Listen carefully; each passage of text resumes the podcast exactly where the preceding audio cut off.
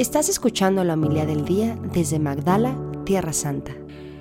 En una ocasión en que los discípulos de Juan el Bautista y los fariseos ayunaban, algunos de ellos se acercaron a Jesús y le preguntaron, ¿por qué los discípulos de Juan y los discípulos de los fariseos ayunan y los tuyos no? Jesús les contestó, ¿cómo van a ayunar los invitados a una boda mientras el esposo está con ellos? Mientras está con ellos el esposo, no pueden ayunar. Pero llegará el día en que el esposo les será quitado y entonces sí ayunarán. Nadie le pone un parche de tela nueva a un vestido viejo, porque el remiendo encoge y rompe la tela vieja y se hace peor la rotura. Nadie echa vino nuevo en odres viejos, porque el vino rompe los odres se perdería el vino y se echarían a perder los odres. A vino nuevo, odres nuevos. Palabra del Señor. Gloria a ti, Señor Jesús. Muy queridos hermanos, la semana pasada nos quedamos con que Dios había elegido a Saúl y le mandó a Samuel que lo ungiera rey. Ya vimos que era grande, fuerte, mucho más grande que todos los demás, fornido, era muy guapo y así pues era el centro de atracción del pueblo. Y Dios lo eligió para que defendiera al pueblo de sus enemigos. Así terminamos la última lectura del sábado. Y hoy encontramos a Saúl ya completamente embarcado en su misión, porque Dios le dice a través del el profeta que acabe con los amalecitas. Saúl cumple la orden, acaba con ellos, pero hacen una cosa desagradable a los ojos de Dios. Se roban el botín. Y eso Dios no lo quería. Lo va a decir la escritura en diversas ocasiones, que Israel incluso pierde guerras y cuando van a recoger a los cadáveres se encuentran que debajo de sus vestidos tenían el botín parte del botín. Y dice Dios, no quería eso. Dios bendice ciertamente cuando nos mantenemos en el camino de la santa obediencia.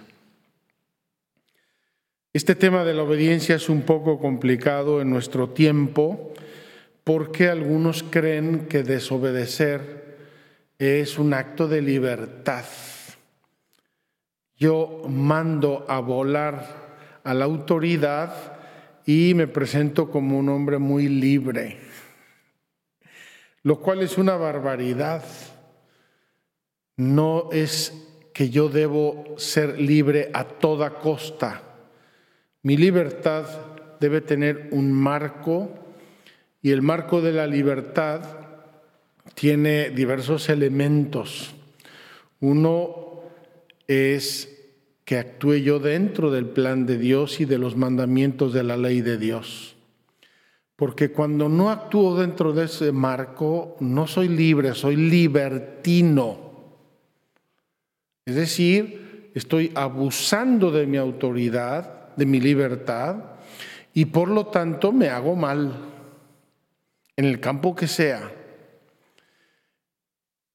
Luego tiene que ejercerse la, obediencia en el contexto concreto de la obediencia. Los hijos obedecen a sus padres, los discípulos obedecen a sus educadores y maestros, los empleados obedecen normalmente al responsable de su trabajo, el que sea, y todo el pueblo obedece a las autoridades, porque de lo contrario sería una anarquía. Pues bien, Aquí Dios nuestro Señor le está diciendo a Saúl al final incluso una, un juicio muy, muy, muy pesado y vamos a ver cómo sigue mañana. Por haber rechazado la orden del Señor, en realidad no la rechazó, la hizo, la ejecutó mal. Por haber, pero Dios lo toma muy en serio. Dios es celoso de su autoridad y de sus designios. No podemos hacer con ellos lo que nos dé la gana. Por haber rechazado la orden del Señor, Él te rechaza a ti como rey. ¿Quieres hacer las cosas a tu manera?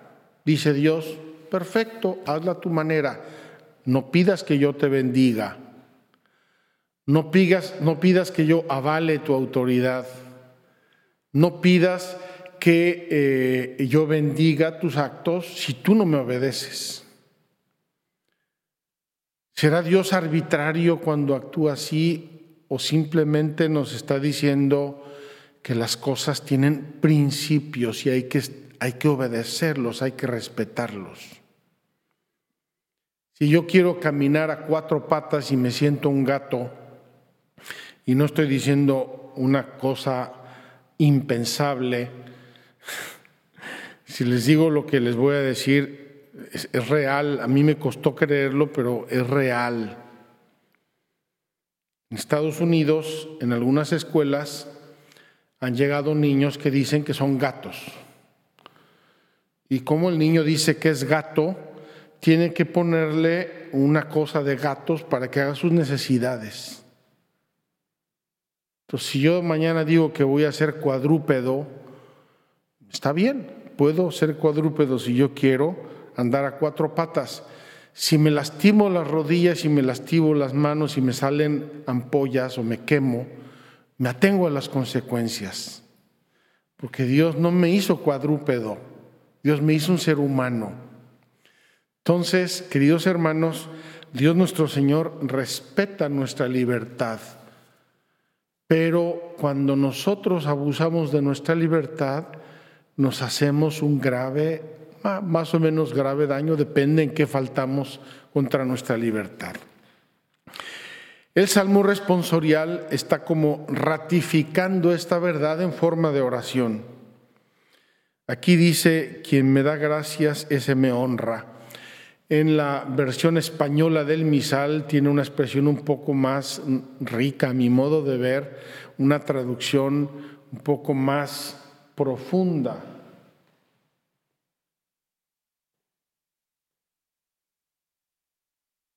Dice así, al que sigue buen camino, le haré ver la salvación de Dios. Al que sigue buen camino, le haré ver la salvación de Dios. Con el buen camino que yo elijo libremente, me pongo a tiro, si me permiten la expresión, me pongo en el lugar adecuado para que Dios me muestre su poder y su amor y su salvación.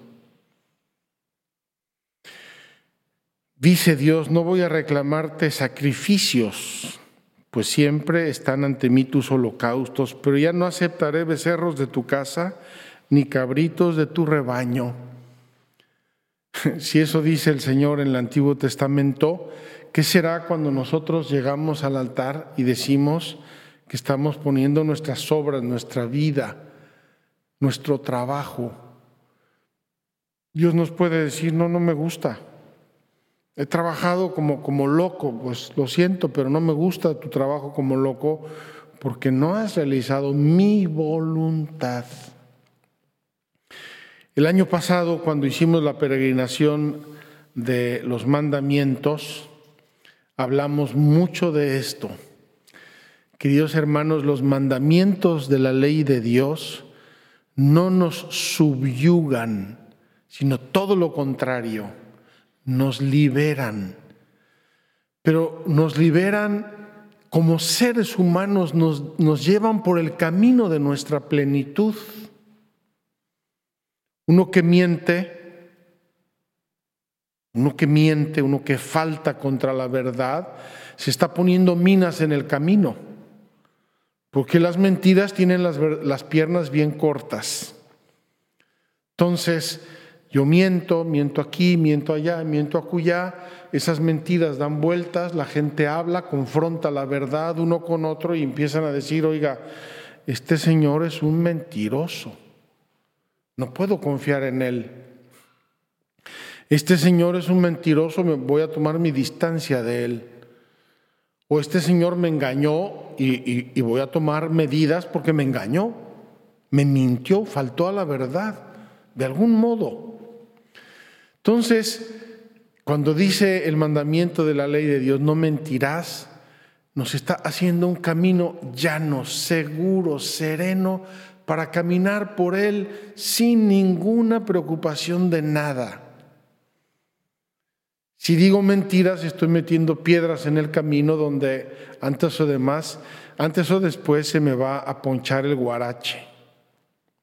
Voy a dar una patada a una piedra una de las mentiras que yo dije y me voy a hacer daño y se me rompe el guarache, la sandalia o el Nike. Quiero terminar comentando el aleluya de hoy. La palabra de Dios es viva y eficaz y descubre los pensamientos e intenciones del corazón. Queridos hermanos, yo he tenido en mi vida sacerdotal algunas experiencias pastorales muy aleccionadoras de cómo algunas personas escuchando la palabra de Dios han descubierto grandes cosas en su vida. A veces feas y tienen que corregirse y convertirse y se convierten a veces hermosas como una vocación, un camino, una luz, una intuición, un carisma, un don de Dios. La palabra de Dios es viva y eficaz. La diferencia entre la, Biblia y muchos libros preciosos, maravillosos, eh, inspiradores, es que la Biblia es palabra de Dios. Sigue retoñando la Biblia, sigue dando fruto, sigue creciendo, sigue iluminando el mundo, sigue dándole vida, sigue dándole la gracia, el amor, la sabiduría de Dios. Mientras que un libro bueno, bonito, inspirador, hace moda y luego acaba en el polvo de una librería. El Evangelio ratifica lo que acabo de decir. Eh, Dios no quiere sacrificios de sus amigos, de sus discípulos. Dios quiere obediencia. Mientras que los fariseos y los discípulos de Juan Bautista ayunaban y querían que todos ayunaran. Y ahora no sé cuál era el motivo de ese ayuno, que no lo dice el Evangelio. Simplemente dice, ellos ayunaban, se sentían con eso seguros, purificados, santos. Yo ayuno un montón. Ya les conté, cuando yo era novicio, cuando uno es principiante en la vida espiritual, tiende a imponerse sacrificios. Escuché que Santa Teresita del Niño Jesús no se recargaba en la banca de la capilla para hacer sacrificio. Pues yo no me, yo no me recargo. Yo veo que uno de mis hermanos en el noviciado, en vez de tomarse 15 panes en la merienda, se toma 12. Ah, qué sacrificado es. Yo también me voy a sacrificar como él. Tiende uno a cosificar la virtud, a medirla. Es una tendencia muy humana yo hago esto, hago esto, entonces ya soy un super santo, rezo, tres rosarios al día, bueno, ya estoy en la cima de la mística. No, la santidad, la virtud, la gracia de Dios no se puede cosificar. Dios quiere una obediencia que es una sumisión amorosa de nuestra libertad y de nuestra voluntad a la voluntad de Dios. Como dijo la Virgen María, he aquí que estoy para hacer tu voluntad. Hágase mí según tu palabra. En esa frase tan sencilla está la belleza y la estatura espiritual y moral de esa criatura hermosísima. Vamos a pedirle hoy a Dios que dejemos de hacer sacrificios excepcionales y a veces extravagantes y que más bien hagamos el sacrificio de obedecer siempre y en todo a Dios nuestro Señor. Que así sea. Muchas gracias por escucharnos. Si quieres conocer más acerca de Magdala, síguenos en YouTube y Facebook.